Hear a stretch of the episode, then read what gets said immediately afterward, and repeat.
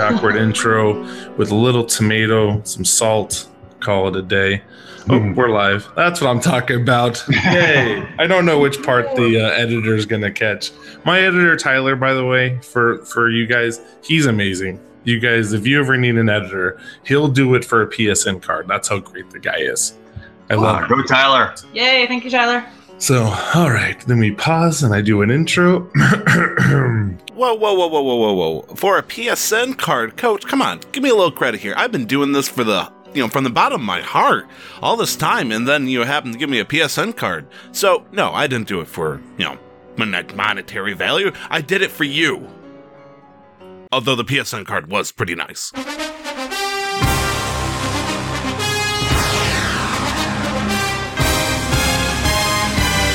Shut up and sit down.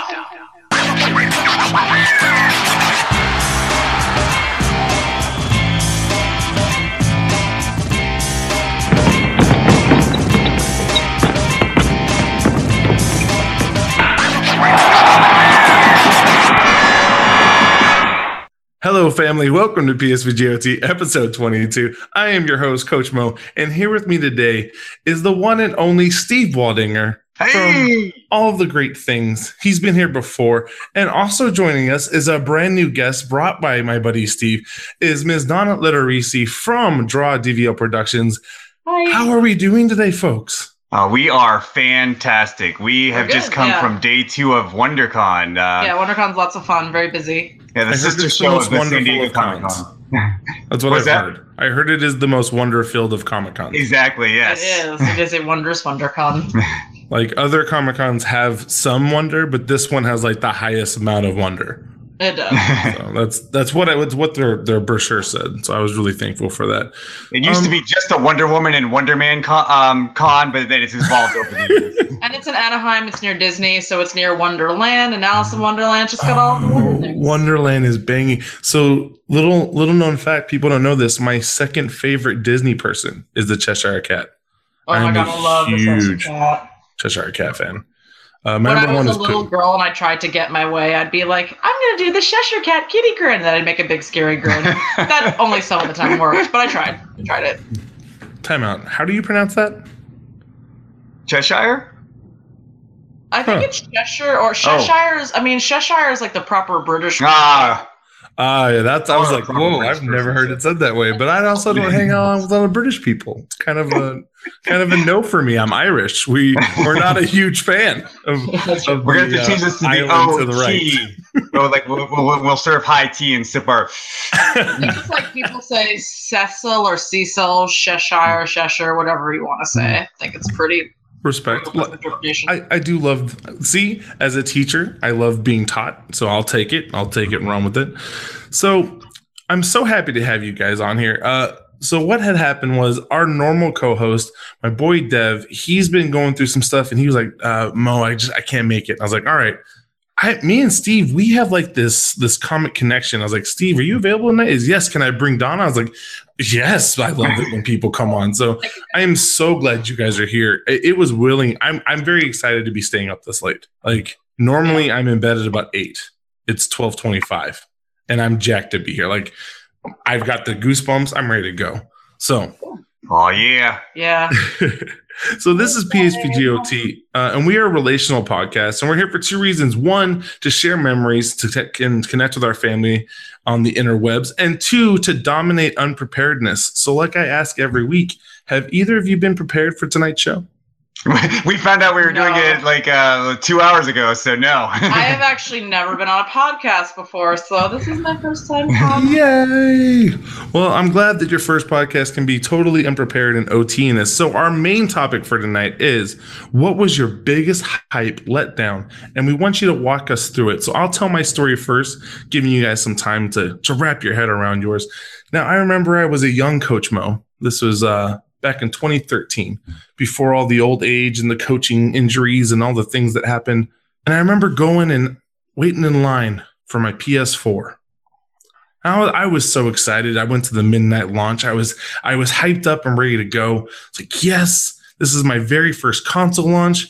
I'm here at the midnight. I'm gonna pick this bad boy up. I'm gonna go home and I'm gonna set it up. Midnight launches, if you've never been to one, are not for the faint of heart.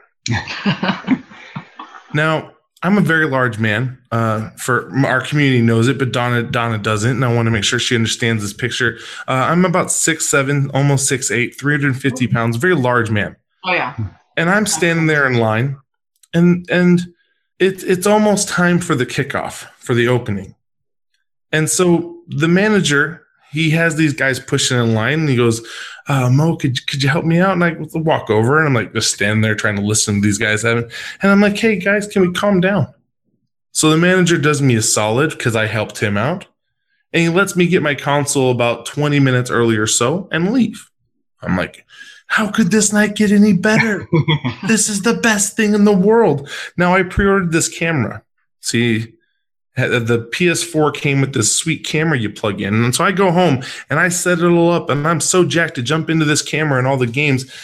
And guys, there's there's one game on it, and it you, it's got these little play robot thingies, and it's not very good. So then I go in to play Madden, and the online service isn't working. oh no. And so I just sit there going, I just wanted to play some Madden with my buddies.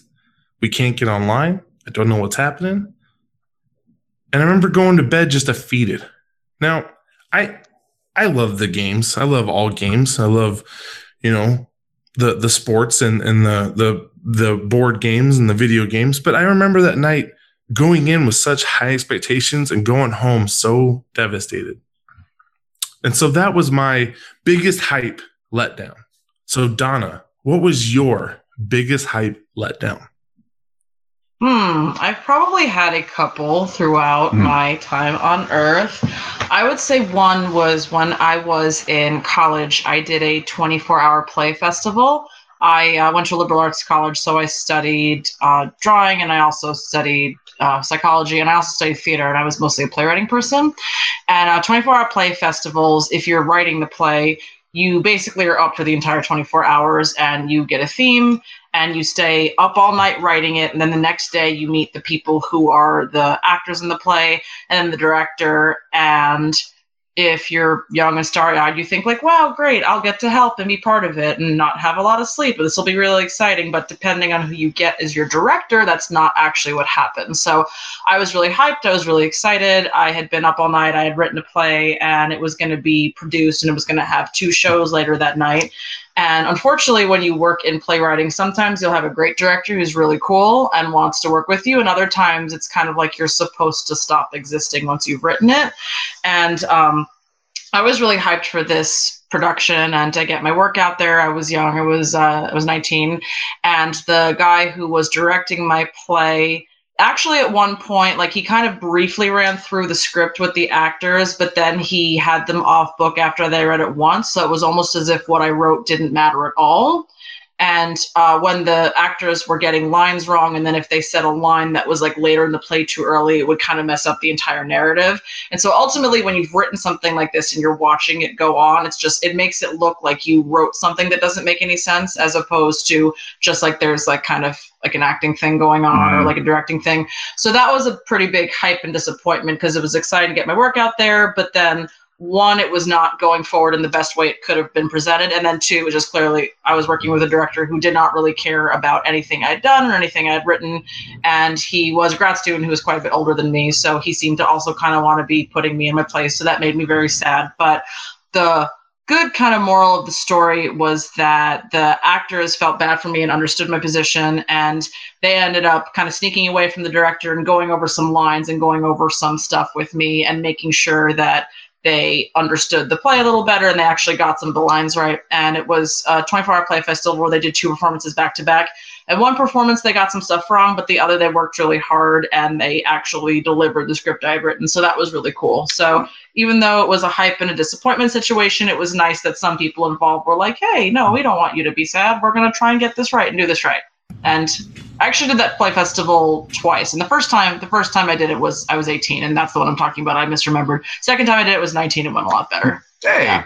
Yay! Mhm. Man, so during that, I was getting real angry. I was like, "Me and this director, we're gonna have problems. You don't mess, you don't mess with the Donster. You're not gonna do that, buddy." Monster. 'Cause I've I'm never just been saying, like, that before. I I've been will- called I will Donner, Hulk like, out. uh, like the reindeer, but not the Donster yet. Until now. I will now. Hulk out, sir. That's not going to go down well.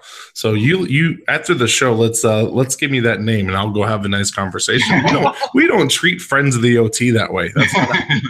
Mo Smash.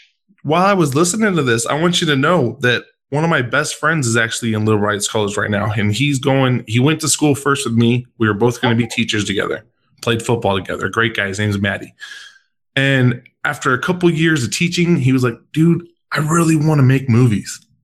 And so I was like, "You're married with two kids. You have two options. One, move in with your parents and go to school and learn how to make movies. Two, keep teaching forever and be miserable." He did the first one. Really smart guy. Maddie. Really smart guy. So he actually graduates in December. And I told him, I was like, because I helped push you for this, you have one job. I want to be a villain in a great movie. I want to be like the most villainy villain of all time. So he has to write me a villainy role. And I told him all the things I wanted. It's like, I want to be like Darth Vader, only way meaner. Way meaner. I just want to be like the best. That's going to be your name in the movie, Darth Meaner. I, that would be so cool. Oh my goodness, yes. It could be a Star Wars futuristic type movie. I don't care. I just want to be a cool villain. All right. Stevie, man. Um, what was your biggest uh, hype letdown? And then walk us through it. Tell us the story. It, it was Spider Man number three. I was um, to this day, y'all. As you can see, um, uh, we might have touched on it briefly in the uh, the last OTA I was on, but in case you know, for a refresher slash you know somebody new to me meeting me for the first time. By the way, very nice to meet you. By the way, hello. Um, but Spider Man is my all time favorite superhero of all time. Spider Man is to me what uh, the Hulk is to Mo, um, and so it goes without saying that I've, I've loved a good portion of the Spider-Man movies that have come out. Um, it was just I was in shock and awe and wonderment when Spider-Man came out, the first Sam Raimi Spider-Man. The second Spider-Man just blew me away. Like to this day, it is held that it is my all-time favorite comic book movie, and I don't foresee any movie taking this back. I mean, like the next, you know, Avengers looks cool with you know with everybody in it, but I still don't think it's going to overtake Spider-Man 2. Just everything with that movie clicked. It like really nailed the essence of Spider-Man. So, you know, at the time of Spider-Man 2, after seeing this and how amazing this was, I and you know, I, I noted that it was, you know, I was thought Spider-Man was really good. Spider-Man 2 was so amazing that I was like, wow, Spider-Man 3 is gonna be the bestest thing of all time. It got to the point that before it premiered in the US, it had a premiere, its like world premiere was in Japan. I gave very, very, very serious consideration to uh, flying out to Japan just to see Wow. Spider-Man 3. I didn't end up doing this, but I, I do remember playing the game Desert Island, where like you pick like five like movies that you would take with you on a desert island. I think I picked for one of those movies. Um, one of the movies was the uh, Tom Hanks movie where he gets stuck on the island. Oh, uh, Castaway. Castaway, yeah. So that way I could get back. But like the second movie I picked was Spider-Man 3.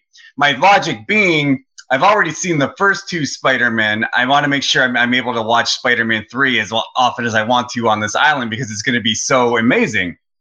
And so I finally get to go see Spider-Man 3 in the theater. It's, I go to a midnight screening, which is relatively rare for me. Um, I, I only go if it's like something I really, really, really want to see. And that was, of course, the movie I really, really, really wanted to see. So I go to the theater and I see the movie and I see Tobey Maguire doing the tap dance. and I'm just like, I was managed to leave the movie theater convincing myself that it was a good movie when in my heart of hearts I knew it was a disappointment. And um, I've since, I've, I've, you know, I watched it in full one other time and um, I came away from it less enthused than the first time. And then I've only watched bits and pieces here since, and I've I've accepted the fact that Spider-Man Three is not a good movie. Um, it was such such disappointment from such epic hype that I had. I've never seen this movie. No, well, um, I don't think I think I've only seen two Spider-Man movies: the Homecoming one mhm. and the one with the dude with the the big hair. Um, let's see. Did you see? You saw the Andrew Garfield ones, right? That's Or what I'm talking about. He had one with where what's her name dies in the end. Uh, okay, yeah, that was that was Amazing Spider-Man 2, and that was that wasn't as big of a letdown, but it was a, some. I liked the first Amazing Spider-Man they did with Andrew Garfield. Then the second one was a disappointment. They went the cartoony route with like the villains. Like Electro is a he's a he's a force to be reckoned with, but in the in the movie he was basically like a glorified joke. And Yeah, but yeah, it wasn't right. as big of a letdown as it was from going from Spider-Man 2 to Spider-Man 3. Hmm. All right, man. Well, those are some those are some good hype moments, and I'm sad that they all turned out that way for us. Now we have some questions today, and I'm pretty jacked about these. I'm very excited. Um, these come from my students. Uh, what we do is we put them in a little hat and we draw them out, and uh, we got rid of the names. I don't remember why. Something happened, and we decided to get rid of names. So I don't think on the one I was on we didn't have names. I don't think. Okay. Or Yeah, I just I can yeah. never remember when we did that, like when that choice was made. So here's our first question. Um, who do you think the better marksman is? Link from Legend of Zelda or Laura Croft? Ooh, That's a good question. I'm gonna go with um, Link. That's just my gut answer is Link Respect. because he, he would be more of an archer than he would be a um, uh, a gunsman, and I think you need Yeah. you need more accuracy. You learn more accuracy using a bow than you would with a firearm. Yeah, I would agree with that. It takes a certain amount of attention to detail, and being able to be an archer is something that a lot of people can't do. So I would agree with Link. Now I'm actually uh, I've I've seen I watched the Laura Croft the new Tomb Raider movie. I played both the the new release games. My Laura Croft uses a bow and arrow really well and Oh, cool. handguns. And so because I have that experience with her, I'm going to go with Laura Croft on this one. Um, I do think Link, you know, he's got to be real talented because it's like one of his main weapons. But I think because Laura also has to do the whole dual wielding pistols and using, Wow. you know, there's more marksmanship available for for the LC than there is for the Link. So that's what I'm going to go with. yeah. yeah, to be accurate with a pistol, that's an that is an incredible feat of, of marksmanship. Yeah. To be accurate with a double pistol, two of them. Yes. Whew. yeah. So, all right, all right. Our next one, if you could make any Marvel movie, what would it be? We'll start off with Steve and then we'll move to the dumpster. Okay. This is getting increasingly hard to answer because they're making so many Marvel movies now. Um, like, I'm tempted to say Squirrel Girl, but actually, I'm going to go with Squirrel Girl only because um, Squirrel Girl's not getting her own solo thing right away. She's going to be on the, I believe she's going to be on the New Warriors TV show. Uh, so I'm going to go with the unbeatable Squirrel Girl because that universe that they've created in the comic is Mhm. just so fun. That um, comics, is, you know, for as many people as read comics, movies reach that many more people. So I want the whole world to share in the excellence that is the unbeatable Squirrel Girl.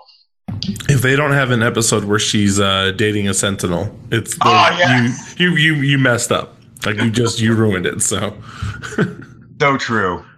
all right, Donna, how about you? I you? do really like Squirrel Girl, and that's a very good answer.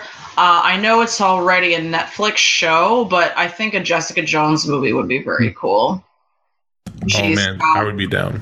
yeah, I mean, she's really strong, she's really intense, and she's sort of a more everyday superhero. And I kind of like how the the show approaches it, and they I think they call them people with powers. And it's just like it's not quite the thing where she's wearing like a whole outfit and a cape. It's like oh, so much of production is just kind of like she has these enormous powers that are just part of her. And I think it's great as a show, but it would be really cool to have it be like a more kind of contained narrative in a film version. So that's what I would make if I were making a Marvel movie. Because of when I saw the first Jessica season, I went and got my hands on the comics and all the things that like intertwine with it. And there's so much I'm like waiting for to happen with Jessica Yeah. Jones.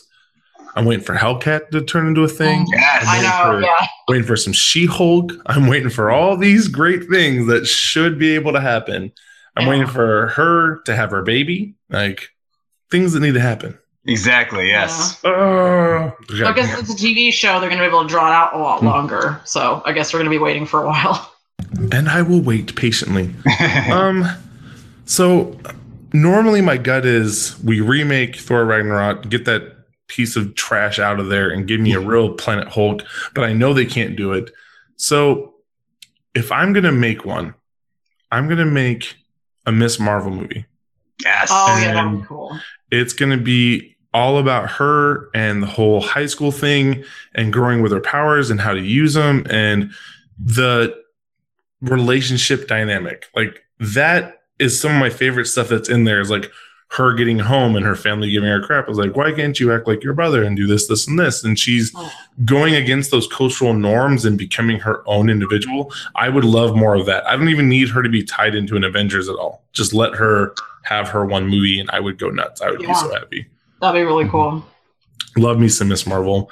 Mhm. Um, our next one, if you so so you're given the gift to make the best music ever. What style of music are you making? Uh, we'll go with Donna first on this one. Oh god, I have such an eclectic taste. I like so many different things.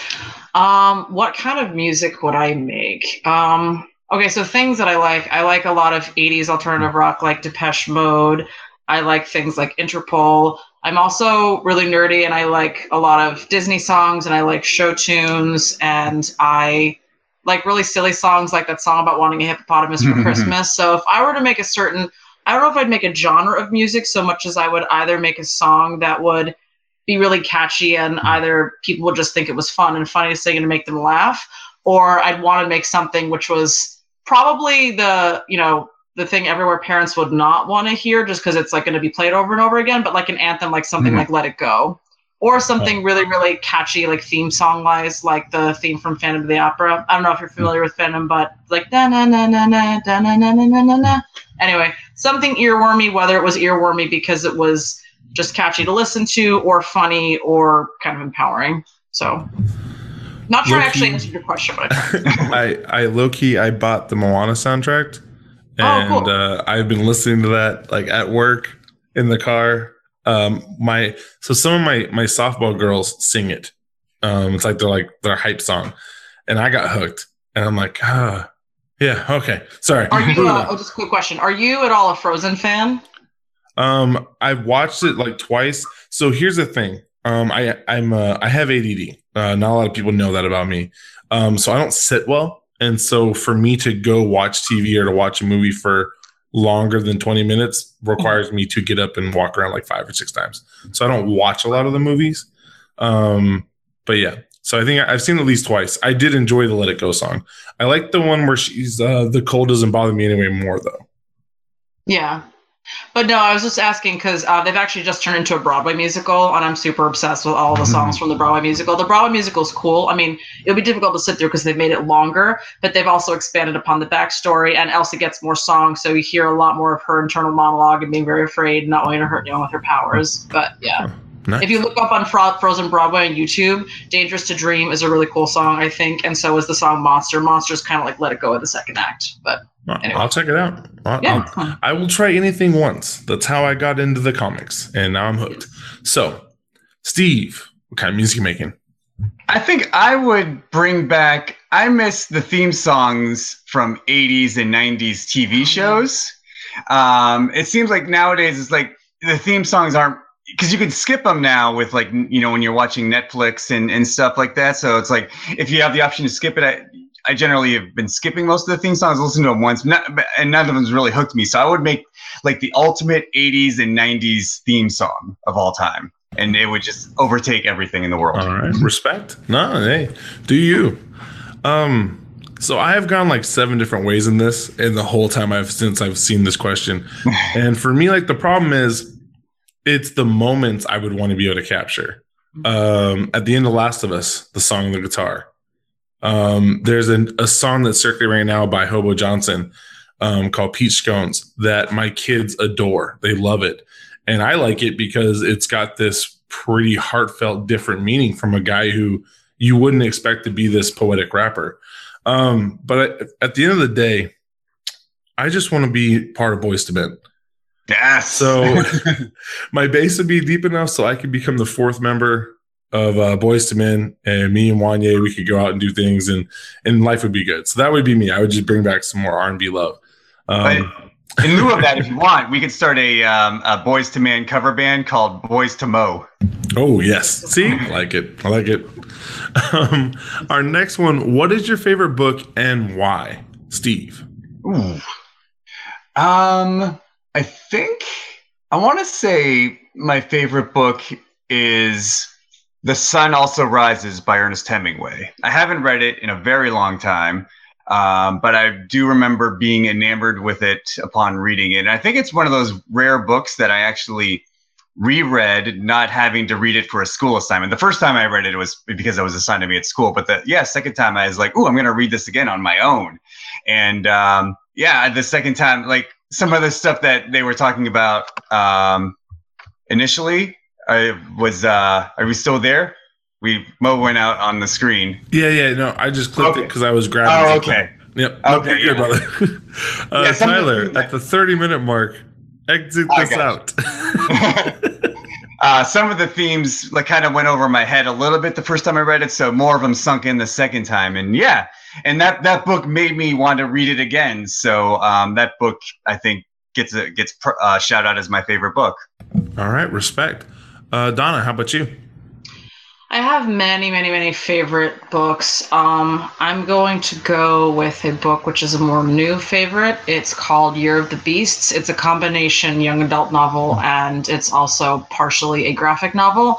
Every other chapter is different. So the first chapter is a regular chapter in prose form, and then the second chapter is a graphic novel chapter, and it's a coming of age story about two girls and it's about their relationship as sisters and kind of like strife and drama and competition and there are a lot of also very sad themes in the book having to do with kind of grief and loss and coming of age and growing up but the interesting thing is the prose chapter takes place in the modern day and then the graphic novel chapters look as if they're kind of like a modernized version of greek mythological characters but the cool thing about this book is it can either be read entirely as one piece, and then you realize, oh, they're actually like different versions of the same characters and all fits together. Or if you were to just read the prose parts and then just read the pages, which are drawn like a comic book, then they completely work as two separate stories. So I really, really think that's a beautifully done young adult book because the art is great, the storytelling is great, it's relatable and funny and tragic and beautiful. And I just, I think it's a really cool thing because I believe very much in not only prose for literature but also a graphic novel. So the fact that this book combines narrative storytelling with images as well as words makes it one of my favorite books. Awesome. Yeah, that sounds really cool. Um, Yeah, it's, it's by Cecil Castellucci and then Nate Powell did Oh. the graphic novel portion of it. Yeah, I know. So I actually met Cecil. Yeah, at, she's uh, really nice. Yeah, Yeah, very cool Cecil or person. Cecil. I guess I think- that, that debate's yeah. coming up how to say it. that whole British thing again. The British. Cheerio.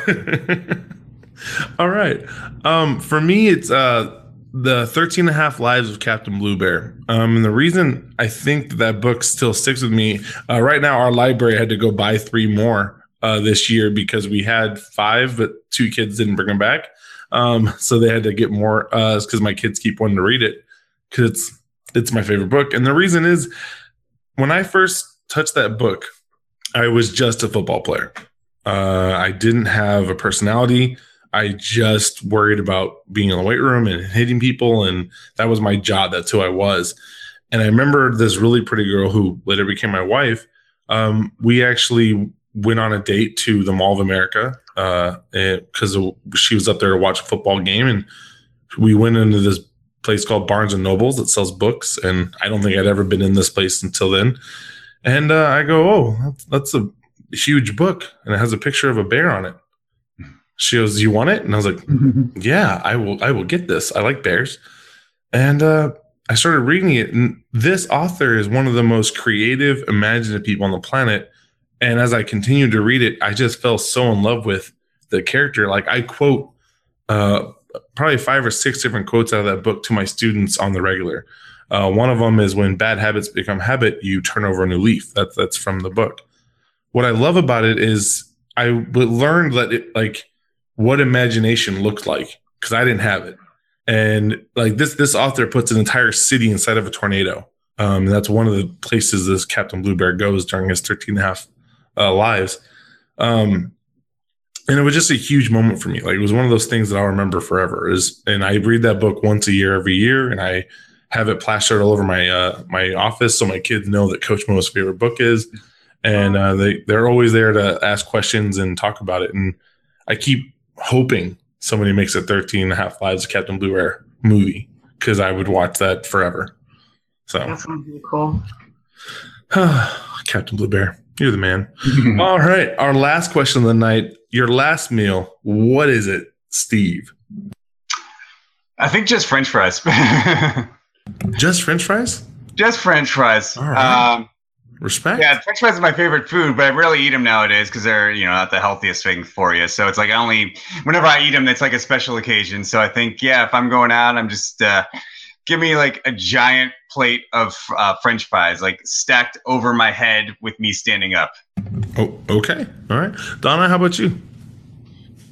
Um, I would have to choose between either challah bread French toast, which is amazing when it is made properly and the bread is very, very fluffy and it's not just regular French toast, it's like really, really thick eggy bread, even in addition to the eggs that are put on it.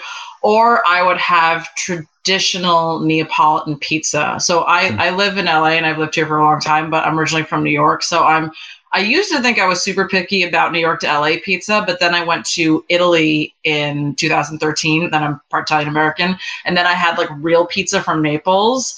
And so now I'm super obsessed with like proper, proper pizza, but they have all these different flavors of pizza in Neapolitan pizza. And they have one which is entirely just like white sauce and mozzarella, and it's like an entirely white pizza. And the way it's made, it's different than like just slice pizza. You get like your own little tiny personal pizza and it's baked in a brick oven and it's I don't really know how to describe it, but if you just look up Neapolitan pizza and can Mm. find anywhere that you can get Neapolitan pizza, it is amazing. So I would either have challah French toast or the white version of proper Neapolitan pizza de Napoli. Respect. That sounds delicious. Like I, And really So quick, I, yeah, I'll be on Google in a minute. I just want to add a challah French toast to my uh, last meals, just so I can say challah. Challah and fries. Um, man, I see. I think my my large personness is about to come out. Uh, because my last meal, there would be cheese fries and nachos and barbecue chicken wings. there would be a chicken Philly sandwich on uh, toasted bread.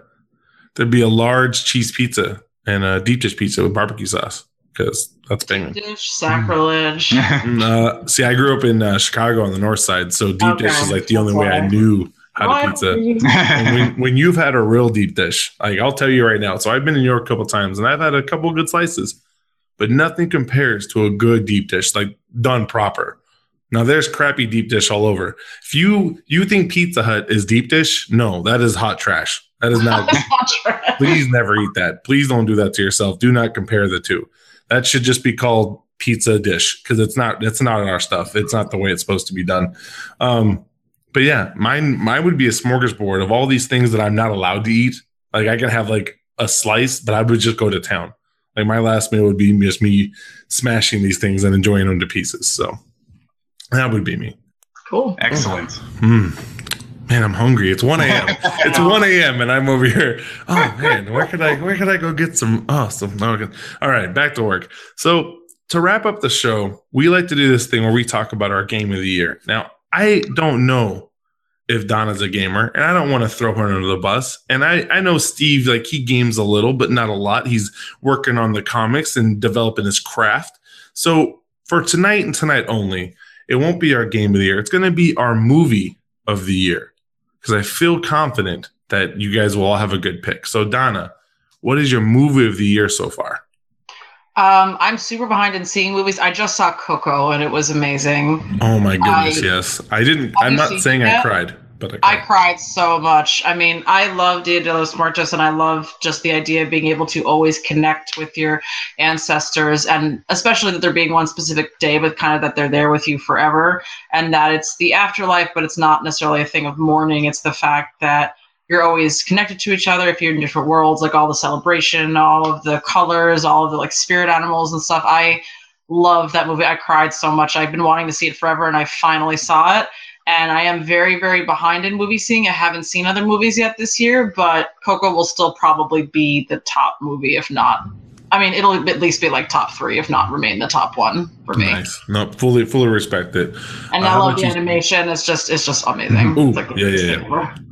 It was so the the flower bridge to this day, probably the most beautiful thing I've ever seen in an animated movie. I don't know how they did it.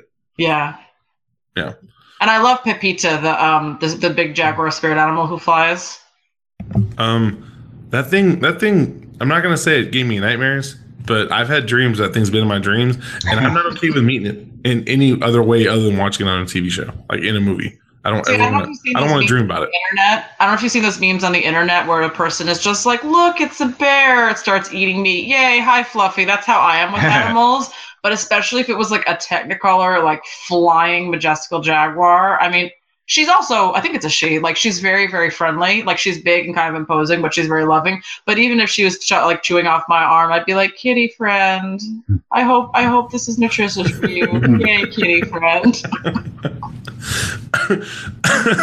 that's that's not how I view it. I view it as no. I need to get away from you fast. I mean, I actually I get around LA without a car. I take public transit and use Uber and Lyft. So if I had like a giant flying jaguar to like not have to do any of that, that would be amazing. That would For be sure. Nah, Any kind of I'd- flying I'd be fun animal. Yeah. All right, Steve. How about you, bud? Movie of the year. Um, I love this question because actually I break this is I break my movies down exactly this way. I um I class how I uh, pick my rank my movies. I whatever movies I see in a given year is how I pick my favorites. So like for example, um, I didn't see um, Akira when it came out. You know when it first came out. I saw it many years later. But the year I watched Akira, that was my favorite movie of the year. Um, this year, you know, still early. Um, but I think Lady Bird is going to uh, run the gauntlet and be my favorite movie of 2018. I saw it uh, maybe about um, maybe two, three weeks ago, and I was just uh, blown away at the theaters. Like, oh wow, this is um, this is just such a great movie. Um, it she's a Catholic school girl. I was a uh, Catholic school guy um, back in my day, so I could relate to that aspect of it. And uh, she she wants to be a writer. I'm a writer, so I could relate to that aspect of it. And yeah, just so much of it um, was relatable and accessible, and I just really came away with. Uh, it was blo- super funny at various points too, and also super dramatic. It just yeah, a movie that just brought so much to the table. I loved it a lot, and I think it's going to be end up running the table as being my uh, favorite movie of 2018. See, everyone keeps telling me to go see it, but my problem is that I have to sit down for two hours It wasn't actually. It was a short movie. I think it was about Was an it? hour and a half long. Okay. Uh, I'll add it to the list. I'll, I'll try to try to see if I can't get into it. Now, for me, it, it's so hard because one is so fresh in my memory, but the other one I just I talk about it almost every day at work. Uh, I it's it's I'm gonna go with Black Panther. I want to say Tomb Raider. Tomb Raider was so good. I loved it. I had such a blast. I know people didn't like it, but when you played the game, you had so much backstory. You knew what was coming, and it just filled in really well. But the reason Black Panther is it's going to stay my number one is because my kids, my my, so I teach at an, an inner city school. Uh, about ninety two percent, ninety something percent of our kids are are living below the socioeconomic line, and they still will be in class playing games. And someone will make a great play, and I'll hear Wakanda forever, and then we all jump in Wakanda forever. We go it has become a war cry and i love it i love it. I love seeing my kids with that kind of joy. And and i'm just going to say right now i think black panther is some of the best role models i've seen in a comic book movie in a long time because they make the moral choice but they also make the right choice. Even when they realize we can't do it the way we've always done it we have to make change. Here's how we do it. We we open and give opportunities. And there's some lines in that movie that are just gut wrenchingly tough to deal with, and I, I I love it to pieces. I'm so grateful that that movie came out and it was done the way it was done. So, Yeah. All right. Well, this is where we normally wrap up the show. So we'll start off with Steve. Steve, what are you working on? Where can people find you? Uh, let's let's start sharing out your awesomeness, bud. Uh, I'm on. I'm relatively easy to find on the on the social media. Um, I'm both on Instagram and Twitter at it's at Steve Waldinger. That's S T E V E W A L D I N G E R. Um, I do a thing, a little thing called Comic Prov, where I make uh, live improvised comics. Um, my uh, how it works is the artist uh, this weekend at WonderCon. The artist is Donna, filling in for uh, regular artist Lady Beaver. Uh, but the artist will draw the comic first without me knowing what's going to be drawn. When the comic's finished, I then fill in the words uh, without the artist knowing what's going to be written, and it makes for just a, a very fun, very lively comic book making experience. Um, we're on Instagram and uh, Twitter at ComicProv, C O M I C P R O V. And I am ho- our, the podcast that I host with my friend Chris is called the Episode One Podcast. Uh, we talk about the premiere episodes of uh, new TV shows and we break them down for you. I always think the show is about Star Wars Episode One, The Phantom Menace. Chris always corrects me, and then we get to our task, and it's all fun. Um, we're on for that. You can go to to listen to it. You can go to episode one pod dot libsyn l i b s y n dot com. We're also on uh, Apple Podcasts slash iTunes. That we have a direct link you can use. It's tiny.cc slash episode one. And we're on, we also have a Twitter and uh, Instagram. It's at episode one pod. Uh, stay tuned. We have a lot of great shows coming up, and um, I'm planning on some uh, really cool guests in the near future. Hopefully, we'll have um, Mr. Mo on in the near future. I would love to. And dude, I just want to point out, you are way more professional and better at this whole thing. The OT still doesn't have a Twitter. Why? Meh. Because Well, we just made want- Instagram. Yeah, because I don't want to do it. I just want to talk to all the wonderful people on the line. I just want to be like, hey guys, I'm Coach Mo. Yeah, I also do the OT. I love you. So I just want to point out, you are awesome. Wait, that that Oh. was that was some professionalism to the highest degree. Oh, you, well, were, you were a stud. That's all I gotta say. I'm tearing up right now. and our other awesome guest for tonight, uh, Donna Litterisi, where where can they find you? Where, share all your stuff out for the guests or for the fans, the family. Okay, well, um, I also am relatively easy to find on the internet. My uh, Twitter and Instagram handle are the same. It's at drawdvl. My middle name is Victoria, hence I use my initials instead of having people attempt to spell my very long and sometimes confusing last name. So that's at d r a w d v l.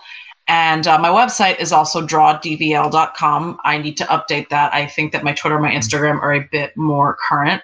But things that I am working on this weekend, I've been working filling in for Lady Beaver, who is the regular artist in Comic Prov. It's been a lot of fun working at WonderCon and getting to draw people's comics, and then Steve will do the writing for it, and he doesn't see what I'm drawing. So it's kind of kind of cool to get back into improv and do it in a comic form. So that's what I've been doing this weekend. Um, in general, projects I'm working on, I'm working on something called Local Labyrinth, which is a story, uh, kind of series of vignettes about different characters and one main character going into different places with hidden images and hidden animals and kind of exploring lots of different parts of, I guess it's mostly LA, but it's just kind of in general. And I'm also, uh, in addition to doing cartoon stuff, I do botanical illustration. So I've been working on a lot of botanical illustration pieces. So that's a lot of things with drawing plants and kind of capturing the natural world. And in general, I work on creating zines and stories and greeting cards and comics. And I've been working on more things for my portfolio, which once I have more information and can finalize why I've been doing that, I will share that online. And let's see, I also am an educator in after school programs, so I'm always working on the projects and the lesson plans I'm doing for my students. I work for the city of LA in a couple of after school programs, and I teach kids cartooning and comic book art, which is how to tell your stories with pictures and words and sequentially. And I also teach a class called character design and concept art, which is instead of focused more on drawing, this one's focused on sculpture. So I teach the kids how to use Sculpey clay, which is kind of like modeling clay, except if you choose to, you can bake it in an oven and then it becomes like a fully hard figurine. But I teach the kids how to come up with a character, how to pose the characters, move them around, and then the very end of class, I teach them how to make claymation comics, which is basically they pose the character around, I help them photograph them, and it doesn't actually move like claymation, but each of the frames are posed differently, and then it's just kind of like a three-dimensional comic that I help them caption. So I'm basically hard at work on my stuff, working with students and also working on drawing plants and working on my local labyrinth series. And anything you check out of mine online, koalas come up a lot because I very much like koalas and they kind of work their way into everything. And puns. they're the second cutest fan. of the bear family. You know, they're actually not bears. People don't always know that. They're, they're they'll- marsupials. they'll always They, they bears. carry around in a pouch. People are barely aware of the fact that koalas are koala-fied marsupials. Mhm. Boom, there we go, puns and koalas. I think I'm Respect. Respect. Uh, so uh, you can find me at Coach Hulk, and um, I just followed, you know, all the things that were just pointed out because they were said so well. So you guys just got some sweet follows. So I hope that you took the time when they were doing all that awesome professional worky stuff to follow as well because these are some great folks, and I just I'm so glad that I got to hang out and just talk and share little little memories. And uh, yeah, I, I write for the PSVG. I teach. I coach the sports. Life's good. So I yes, I did promise that I would get some of those things out that I've been working on writing wise. However, I am a coward and I'm super scared to share out my feelings. So I am going to continue to stare at the beautiful writing that is over 2,000 words and some change. And eventually, when I'm ready, it will be submitted. So with that, awesome listeners, wonderful family, we're going to say game over. Have a good night. Bye. This has been a production of the Play Some Video Games Podcast Network. Find more great content at playsomevideogames.com.